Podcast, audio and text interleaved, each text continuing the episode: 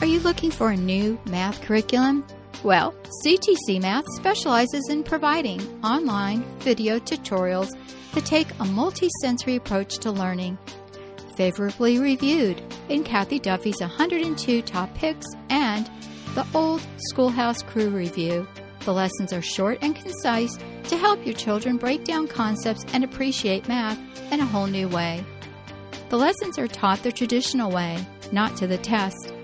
Each one of the video tutorials is taught by an internationally acclaimed teacher, Pat Murray, who is renowned for teaching math concepts in a simple, easy to understand way and in only a few minutes at a time. Using a multisensory approach, having the combination of effective graphics and animation synchronized with the voice of a friendly teacher together with practical assessment, even students who struggled with math are getting fantastic results. And the ones that were doing okay before now are doing brilliantly. Visit CTC Math today and start your free trial. That's ctcmath.com.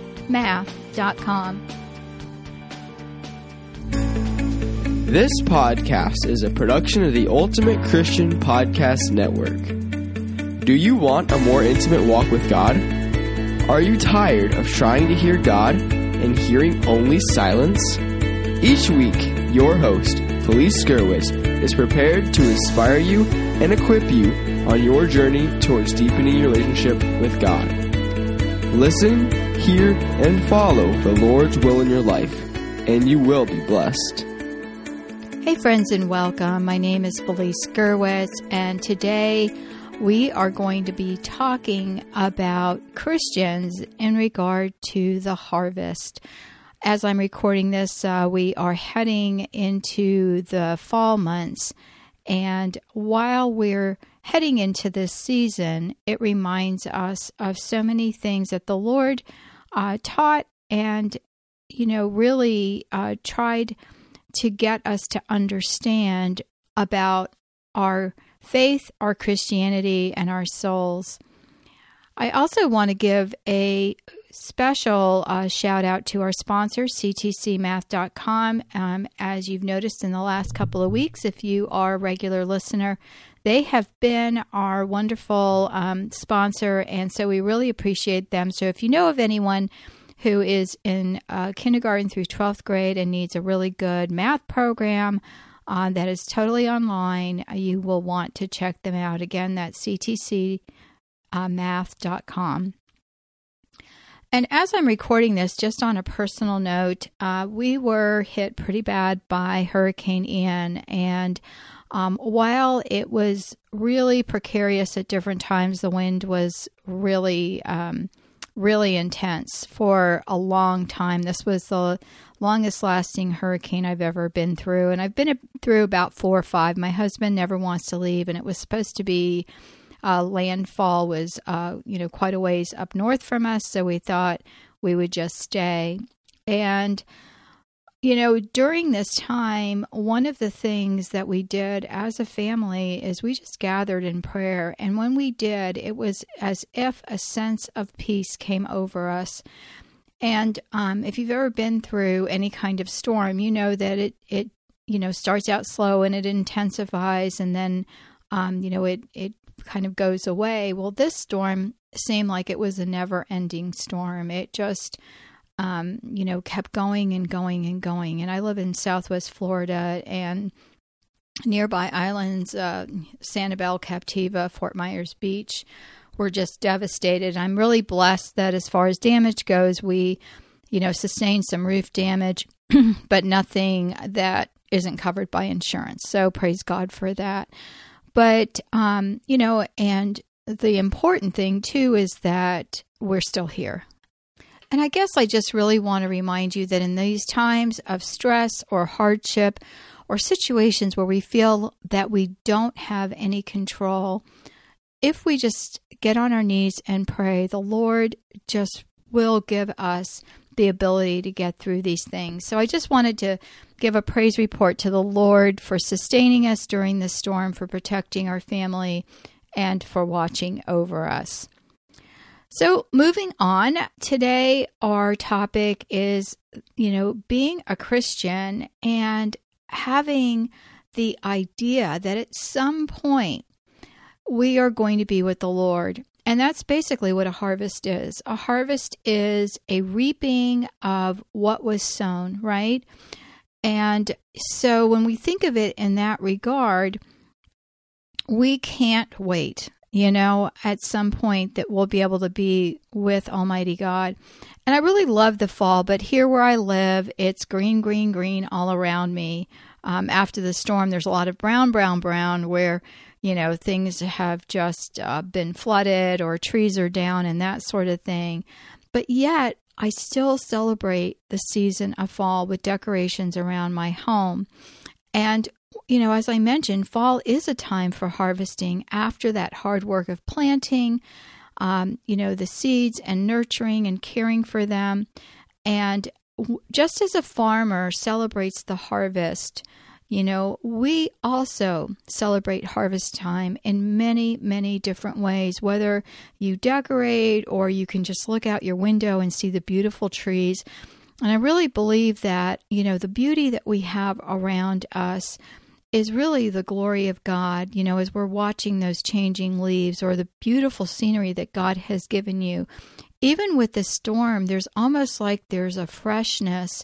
And we know that even though trees are down and everything looks horrible right now, it's going to grow back and be beautiful. When we look at celebrating, we also think about celebrations with food, and especially this time of year, everything's pumpkin, right? You know, you can't even uh, get a coffee without that being one of the flavors that you can have.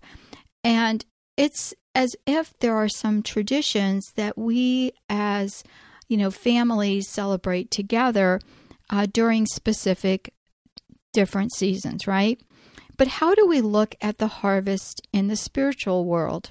When we think about the harvest, we think of it in terms of harvesting of souls, souls for Christ. As a young Christian, I focused on sharing the good news uh, but I also wanted to see the results or the fruits of conversion. Have you ever heard anything and, and you think about five other people that you want to hear the message? Well, that's how I was, and I wanted everyone to be as excited about the Lord as I was, but I wanted to see the fruits of conversion right then, and you can imagine how this worked out. It was not my job to plant and to reap, only the Lord can reap the harvest. And even when we plant those seeds, if the ground is not open and and you know someone's mind is closed, we can talk all we want and it's not going to change them. But it is our job to share the wonderful works of the Lord, and in our hurting world, the people are hungry for good news. I recall a sermon that taught faith is not faith until it is tested, and so too our faith is tested daily. Just like I shared with you earlier um, about being tested during the storm. You know, should we leave or should we go? Are we going to make the right decisions? You know, Lord, help me in our decisions, help us in our prep. You know, do we get um, extra water? You know, what do we do to prepare? And just like we prepare our homes, we also prepare our hearts. We are given a chance in our lives to plant the seeds of faith so that others too may be saved. And as a follower of Christ, you are a disciple and you are tasked to share the good news. So, what do disciples do? Well, first, we receive instruction from the scriptures. In Luke 10 1 through 5, it says, After this, the Lord appointed 70. Others sent them on ahead of him in pairs in every town and place where he himself intended to go. He said to them, The harvest is plentiful, but the laborers are few. Therefore, ask the Lord of the harvest to send out laborers into this harvest. Go on your way. See, I am sending you out like lambs into the midst of wolves. Carry no purse, no bag, no sandals, and greet no one on the road. Whatever house you enter, first say, Peace to the house. And if anyone is there who shares in peace, your peace will rest on that person, but if not, it will return to you. The Lord gave specific instructions to the disciples on how they should go and preach. He didn't say that they should harvest, but he did say that they should labor. we too should labor. The scripture calls the Lord the Lord of the harvest, and he sent out laborers into his harvest. Before I leave this passage, though, I want you to think about this in the sense of we need to learn as much as we can, and we need to be prepared in how we share the good news. Again, we have to pray for open hearts, but we can do that ahead of talking to people. And the Lord gives us that sense oh gosh, you know, how many times have I felt I need to say something and I don't? And I feel like, you know, we have to pray and ask the Lord, you know, give me the spirit uh, that is not fearful, one that is filled with the joy of the Lord. So I want to share. You know, is it possible in this current time to leave everything and go two by two to visit homes to share the good news? Probably not. Not for me, and probably not for you who are listening. But there are other ways that we serve the Lord as laborers. And, you know, my son was telling me the other day, um, he made a sale of something and he did really well. And I was telling him about a ministry I liked that I wanted him to donate money to. And he said, You know what, mom? The way that I give to the Lord is through my service. And throughout this hurricane and preparation and everything else, you know, he went and he got all our jobs, you know, shored up as best he could and braced off. And he went and helped, um, you know, his sister get the windows boarded up. And then he and my daughter and a friend she brought home, they boarded up our windows that morning very early because my son didn't have time because he was he was gone, you know, with all the jobs. And then afterwards, you know, they went into homes and pulled out wet carpet and set up fans, and he had an extra generator or two that he loaned people. And he just took care of people, you know, not asking for anything in return, but just having a servant's heart. And that is how we can labor. They can see Christ in us. I know there are many of you listening that would love to be used by the Lord to spread the good news, and as I shared in the past, if we ask the Lord to use us, He will give us opportunities. Um, you know, they will people will come to us and we'll be able to see different things that we can do and, you know, I, I think I've shared in past episodes that I've had people, you know, repair people in the home. Thanks that, for listening to the know, podcast, A Few Minutes with God.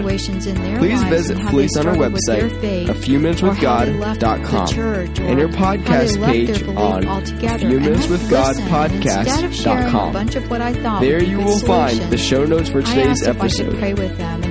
This podcast is a production of the Ultimate Christian Podcast Network. And to open their eyes to any sin in their life that they needed to repent for.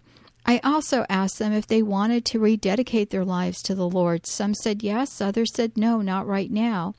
And again, all we can do is plant seeds.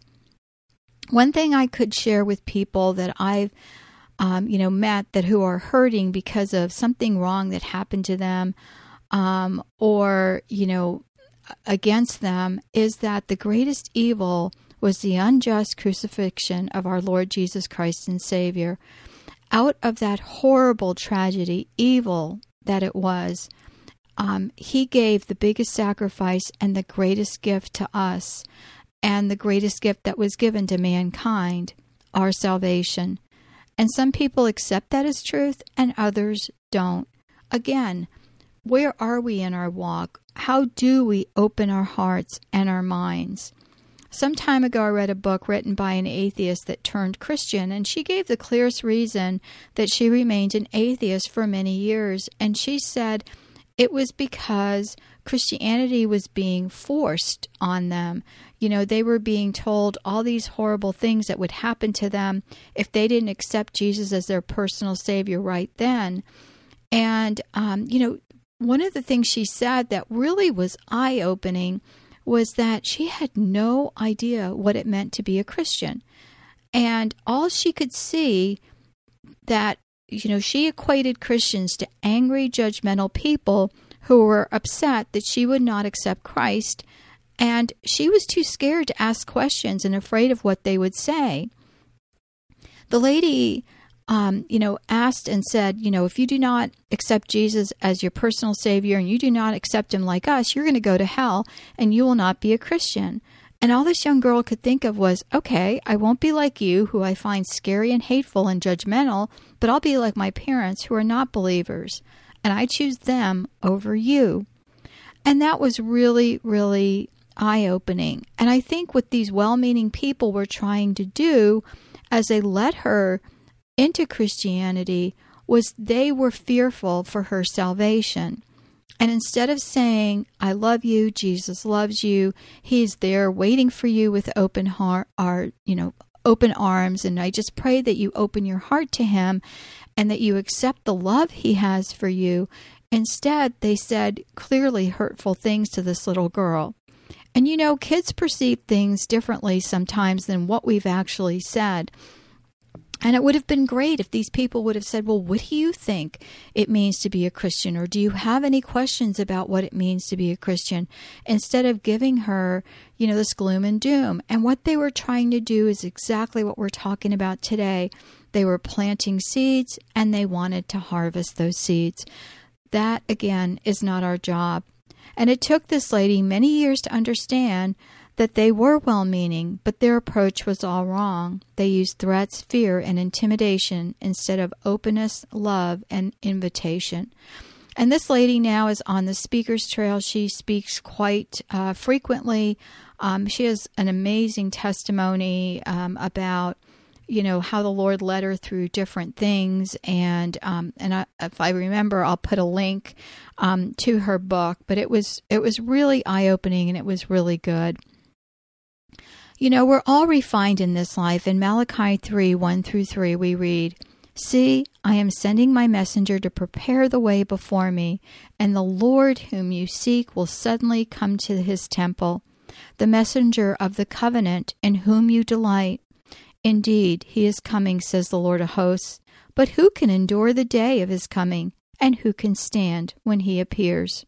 For he is like a refiner's fire, and as fuller's soap and he will sit as a refiner and purifier of silver, and he will purify the descendants of Levi and refine them like gold and silver until they present offerings to the Lord in righteousness. So, friends, as the Lord uses us as laborers for the kingdom of God, we are open to learning and understanding, and we shouldn't be afraid because God will provide for us, even like He did for me in the storm. God will provide us with the tools we need when we need them. Our journey is one we do not take alone, but with the Almighty beside us. When we personally encounter Jesus, we can't help but want to live our lives in a way that is pleasing. We are filled with the Holy Spirit, and that overflowing of God's love is too hard to contain. We are called to love and to have compassion.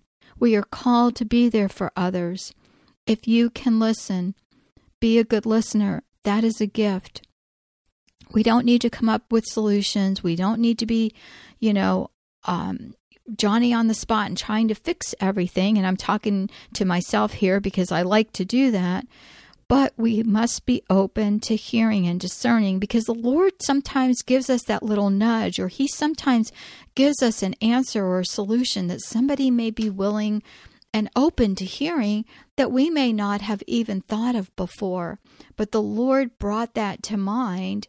And so we can use that, you know, as we share the things that the Lord wants us to share with those who are hurting.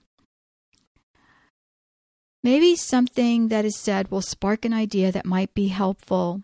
And we are all called to be faithful and to be bold and to be witnesses to the faith. And that, friends, is your job as we talk about harvest time.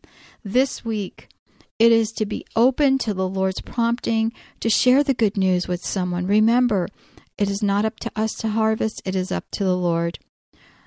May you be blessed, my uh, friends, and also join with me in praying for those uh, whose homes were devastated and whose you know possessions were taken away but we pray also for those um, who went to be before the Lord that didn't survive, and those who are rebuilding their lives. And we pray this in Jesus' name. Amen.